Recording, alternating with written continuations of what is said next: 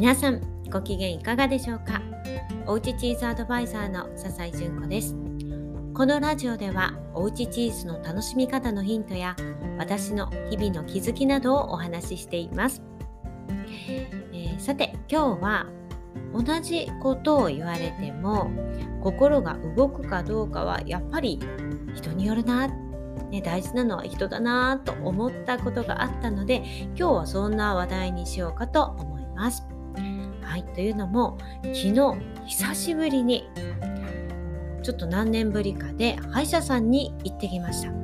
まあ、結局ね虫歯というのはなくてクリーニングをしてね帰ってきたんですけどなんとなくね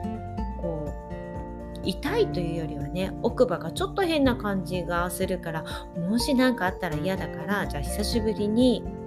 まあ、早めにね何もないかどうかをチェックするためにというのもあって、ですね。はい。まあ、娘が、まあ、マウスピースをしてね夜寝てるんですけど、まあ、そのマウスピースも作り直すっていうこともあったので、まあ、そういう予定もあったんで一緒にまあ、行ったっていうのもあるんですけどなのでね娘にはね褒められました偉いじゃんと。ひどくなる前にちゃんと行けたじゃんって言われたんですけどいやそう本当にそれぐらいにそんな風に言われるぐらいに私はもう歯医者さん恐怖症で極力行きたくないのでまあ大抵の人が行きたくないと思うんですけどもう本当に怖くて。で、まあ、数年前にねちょっと虫歯になりかけのものがあるよみたいなのでじゃあ直しとくねって言ってレーザーをかけてもらってなんかお薬ちょんちょんってってねもう終わって何にも痛くなくってクリーニングをしてもらってすっごく気持ちよくってまあ対応もよくってねあなんだ歯医者さん怖くないじゃんってね思ったことを思い出して、まあ、今回ね早めに行ってきたというわけなんですけどはい、まあ、結局ね今回も虫歯もなくてねクリーニングをしただけなんですけど、まあ、なんとねそうなのにもかかわらず親知らずを抜くことになったんですね。あのね一本も抜いたことがないんですね私。でもあります。あってですね数年前2年前かなそしてまたその同じぐらい2年その2年前ぐらいに、えー、腫れて痛くなってう痛い痛いって思ったら親知らずだったっていうのでもうすっごい怖かったんですね。でじゃあ今度もう抜こうねって言われてたんですけど「えー、先生怖い」って言ってでちょっとまあレーザーとかかけてもらったのかななんかねそうしてるうちに痛みが収まったんで逃げちゃったんですね 1度目そして2度目の時にも「あ前にも逃げちゃったね」って言って「怖いの?」って言われながら「でも今度は抜こうよ」ってねいやもうそんなのあっという間だよって言われながら大丈夫だよって言ってもう置いとくとねなんか後々大変だよとか言って、うん、もう言われてたんですけど痛み収まったらいいじゃんって思ってね。その時も収まったんでもう先生ギリギリまで私は抜かないって言ってね。抜かなかったんですよ。もうそれが昨日はなんと 別にそこが傷んでもないのに抜くっていうことを決めたんですね。割とすんなり。自分でもすっごくびっくりしたんですね。もうなぜなら本当に怖くていろんな歯医者さん調べてもうここはもう痛みがなくもう全身麻酔かけてもらうぐらいでやってもらえるとかねいろいろ探したんですよ。いやでもすっごい高くつくよねとか。いやでも怖いしなとかいろいろ見てたんですけどもうほんとそれぐらいに嫌だったのが昨日はねあのいつもの院長先生院長先生もねすっごいいい方なんですよ。もう本当にあのここはもう怖がってるの分かるのでそういう雰囲気をねあのもう楽しい雰囲気で接してくれるので割とね歯医者さん行くのがまあハードル下がるなっていう感じはするんですけど昨日はそのお嬢様の、えー、先生だったんですね。親子でされてるんですけどその先生とそして、まあ、ベテランだろうなっていう、まあ、歯科衛生士さんが担当してくださったんですけど「ああ親知らずがあるね」いや今日そこじゃないんだけどって思いながらこれ抜いちゃった方がいいですねっていうところから始まってああまあ虫歯ないですね久しぶりなんでクリーニングしときますよって言ってねクリーニングをしてくださっている間そのベテランの方がねいやーこれはね抜いちゃった方がいいなとねこれ虫歯になってからだと抜くのがね大変になっちゃうんですよね。麻酔も効かないし。とかうんでも元気なうちにね健康なうちに親知らずは抜いちゃった方がいいんですよね。うんああもうこれだったらあっという間に抜けるのにな。上向きに生えてるあ下向きにねあの綺麗にこうねまっすぐ生えてるからもうこんなのね秒で抜けますよ。大丈夫？本当に。もうあっという間でなんかこうえ？って拍子抜けしちゃいますよ。とかね。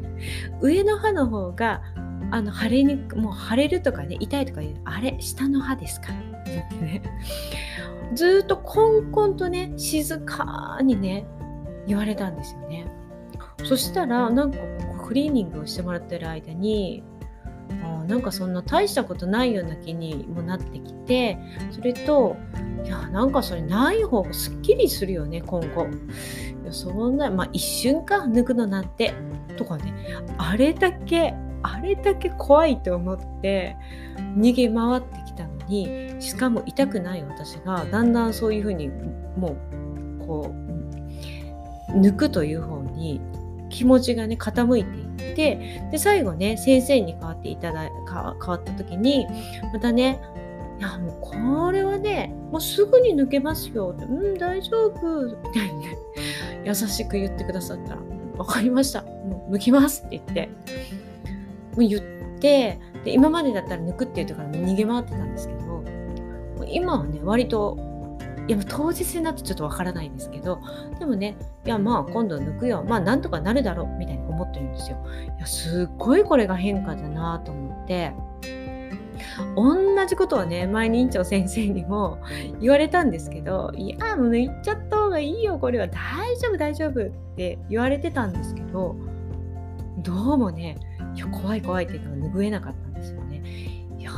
こんなにもね同じ内容を言われているのにこんなに響き方が違うんだね。やっぱり心が動くか動かないかっていうのは人によるんだなっていうのをちょっとね昨日思ったんですね。でまたこれはね別件の話なんですけれどもあの先日あるシステムをね導入したんですね。でそこから営業の、まあ、電話っていうのがねちょっとそこからかかってくることが、何回かあるんですけど、ま、無料プランっていうのがあって、まあ、何でもそうですけど有料プランでもいくつかのプランがあって、まあ、できることがねもちろんそのね値段が高くなるほどできることが増えて便利だよっていうものなんですけどだからまあねあの、まあ、私のそのビジネスに合うのをおすすめし,、えー、しようということでね、まあ、その営業を兼ねてねいろいろ説明してくださるんだろう。ということだと思うんですけどまあもちろんそうなんですけどそれでねなんかこう電話をしてくださったりとか。私結構ね電話取るのあの音切ってたりするの気づかなくて後でメールが入ってたりしてお電話したんですけどってってああ申し訳ないなと思ってね、まあ、次の時には出たんですね。そしたら、まあ、めちゃくちゃ夕食作ってる時でめちゃくちゃ炒め物してる時でいやーなんだかこんな忙しい時にと思ったんですけどあのまあ出たんですね電話かかってきて。あこの間ありがとうございましたみたいな感じでいろいろお話しされるんですけどおいおいちょっと待ってよと思ったのがあの普通ならば今お時間ありますか？とかね。あのちょっと5分程度よろしいですか？とかね。あのこちらの都合を聞いてくださるのにもうかなりそこが一方的だったのでちょっと面食らったっていうのがあってで、まあ、その後もう非常に調子のいい感じの口調で、まあ、若い男性の方だったんですけど「いやーそうですよね」みたいな「えー、なんとかですよね」みたいなこうなんだろう。なんかこう軽い営業されてるような感じでいやちょっとねもう内容がどれだけいいことを言ってくださるのかもしれないですけどいやそれを聞く前にあこの人とちょっと話をこれ以上聞きたくないなっていうふうに思ったんですよね。もうまずいやもうちょっと時間泥棒じゃんって思ったのとやはり、うん、もうその話し方の雰囲気内容でもうこの人と電話していると時間を取られるだけだっていう感じがしたんですね。いやもう同じことをねこの後あの、まあ、言ってく、まあ、いいことを言ってくださったとしても、まあ、違う対応であればねお話を聞けたのになーって思ったんですけどもうそれまでにあの聞くのをもうやめてしまったね。いや非常に残念なことをされたなと思うんですけど、まあまあ、こんな感じでね私は今営業とかなかなかしてないんですけれどもやっぱりね同じことを同じ内容を相手に伝える、伝えたり言われたりしてもですねその後ね心が動くかどうかっていうのはやはりその人のなりだったりとかその人の伝え方、えー、まあ、思い、うん、なんだろうなっていうのをね改めて今回ちょっと思いました。だからね、まあ、あの自分もね人に何かお願いしたりとか何か人にね伝えたい時にはこういうことをねきちんと、時間泥棒にならないようにとかねあとはもう大事なことをあの思いを持って伝えてるんだよっていうのがね伝わるようにしないといけないなっていうのを思いました。はい。ということで、ちょっと長くなりましたが、今日はこんな感じで終わりにしようかと思います。ではまた明日お会いしましょう。